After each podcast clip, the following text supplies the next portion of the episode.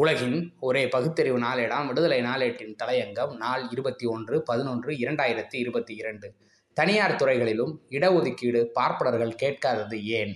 இந்திய சமுதாயம் வர்ணாசிரமத்தை அடிப்படையாக கொண்டது. பிறப்பின் அடிப்படையில் நூற்றுக்கு மூன்று பேர்களாக உள்ள பார்ப்பனர்கள் சமூக ரீதியிலும் கல்வி ரீதியிலும் ஆதிக்க நிலையில்தான் உள்ளனர்.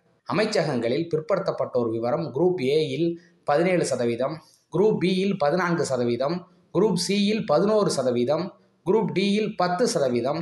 அமைச்சகங்கள் அல்லாத ஒன்றிய அரசு துறைகளில் பிற்படுத்தப்பட்டோர் விவரம் குரூப் ஏயில் பதினான்கு சதவீதம் குரூப் பியில் பதினைந்து சதவீதம் குரூப் சியில் பதினேழு சதவீதம் குரூப் டியில் பதினெட்டு சதவீதம். குடியரசுத் தலைவர் பிரதமர் தேர்தல் ஆணைய அலுவலகங்களில் இருபத்தி ஏழு விடுக்காடு இடஒதுக்கீடு அமலில் இல்லை. ஆதாரம் த ஹிந்து பத்து பனிரெண்டு இரண்டாயிரத்தி பதினேழில் வெளியாகியிருக்கிறது. அடுத்தடுத்த ஆண்டுகளில் கொஞ்சம் முன்னே பின்னே இருக்கலாம். ஒன்றிய அரசு செயலாளர்களில் ஒடுக்கப்பட்ட மக்கள் சுழியம்தான். தனியார் துறைகளில் கேட்கவே வேண்டாம். அரசு துறைகளில் இடஒதுக்கீடு தேவை என்று கூறும் பார்ப்பனர்களின் கிறுக்கு பிடித்த ஒரே ஒரு பார்ப்பான் கூட தனியார் துறையிலும் இடஒதுக்கீடு வேண்டும் என்று கேட்பதில்லை. காரணம் தனியார் துறை என்றாலே பார்ப்பனமயம்தான்.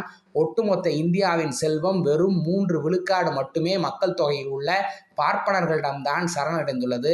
பாரிஸ் ஸ்கூல் ஆஃப் எக்கனாமிக்ஸ் மூலம் இரண்டாயிரத்தி பதினெட்டாம் ஆண்டு இந்தியாவில் சமூக பிரிவினரிடையே எந்தெந்த ஜாதியினரிடம் செல்வம் கொட்டி கிடக்கிறது என்று நடத்தப்பட்ட ஓர் ஆய்வில் இந்தியாவின் ஒட்டுமொத்த செல்வத்தை வைத்திருப்பவர்கள் ஜாதி வாரியாக அதீத செல்வந்தவர்கள் மாட்டு இறைச்சியை ஏற்றுமதி செய்பவர்களில் பெரும்பாலானோர் இந்த காய்ஸ்தியா பிரிவினர். காய்ஸ்தியா வட இந்தியாவில் ஓர் பார்ப்பனர் பிரிவு முப்பத்தி இரண்டு சதவீதம் செல்வந்தர்கள். இதர பார்ப்பனர்களில் இருபது சதவீதம் பெரும்பாலான அரசு பதவிகளில் உச்சாணி கொம்பில் இருப்பவர்கள் இவர்களே. பனியா பதினேழு சதவீதம். அதானி அம்பானிகள் இதில்தான் வருகிறார்கள். ராஜ்புத் பதினைந்து சதவீதம். பெரும் நில உடைமையாளர்கள் ராஜஸ்தான் ஹரியானா உத்தரப்பிரதேசம் உள்ளிட்ட வட மத்திய மாநிலங்களில் பெரும்பான்மையாக உள்ளனர். முஸ்லிம்கள் ஏழு சதவீதம். தற்போது குறிப்பிட்ட பெருநகரங்களில் மட்டுமே வணிகத்தில் ஈடுபடுகின்றனர். இதர பிற்படுத்தப்பட்டவர்கள் ஐந்து விழுக்காடு இரண்டாயிரத்தி பதினேழாம் ஆண்டின் அதிகாரப்பூர்வமற்ற புள்ளி விவரப்படி நாற்பத்தி எட்டு விழுக்காடு மக்கள் மண்டல் குழு பரிந்துரைப்படி ஐம்பத்தி இரண்டு விழுக்காடு பட்டியலினத்தவர் மூன்று விழுக்காடு. இரண்டாயிரத்தி பதினேழாம் ஆண்டின் அதிகாரப்பூர்வமற்ற புள்ளி விவரங்களின்படி இருபத்தி ஓரு விழுக்காடு மக்கள் பழங்குடியினர் ஒரு விழுக்காடு எட்டு விழுக்காடு உள்ளனர்.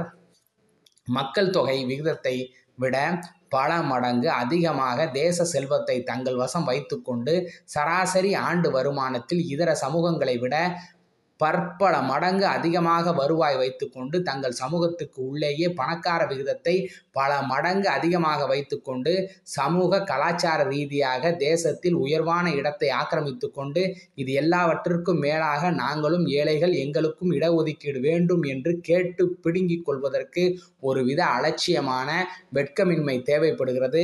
அந்த வெட்கமின்மை முன்னேறிய ஜாதியினருக்கு குறிப்பாக பார்ப்பனர்களுக்கு நிறையவே இருக்கிறது. சமூக நிலையிலும் கல்வியிலும் ஆதிக்கம் செலுத்துவதோடு பார்ப்பனர்கள் நிற்கவில்லை.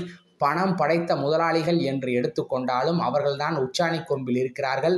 இந்த நிலையில் மாற்றம் கொண்டு வரப்பட வேண்டாமா? இந்திய அரசமைப்பு சட்டத்தில் கூறப்பட்டுள்ள சமூக நீதி சோசியலிசம் என்ற சொற்களுக்கு என்ன பொருளை கொண்டிருக்கிறார்கள் என்பது முக்கிய கேள்வி அல்லவா? சூத்திரன் படிக்கக்கூடாது. படித்தால் அவன் நாக்கை அறுக்க வேண்டும். கேட்டால் காதில் ஈயத்தை காய்ச்சி ஊற்ற வேண்டும். அப்படி படித்து வைத்திருந்தாலும் அவன் நெஞ்சை பிளக்க வேண்டும் என்கிற மதம் இந்த பாழாய் போன இந்து மதத்தை தவிர உலகில் வேறு எங்கும் உண்டா செல்வம் உள்ள சூத்திரன் வீட்டில் சிறிதும் தயங்காமல் கேளாமல் பலாத்காரத்தினாலும் கொள்ளையிடலாம் என்று மனுதர்மம் அத்தியாயம் பதினொன்று ஸ்லோகம் பதிமூன்று கூறுகிறது.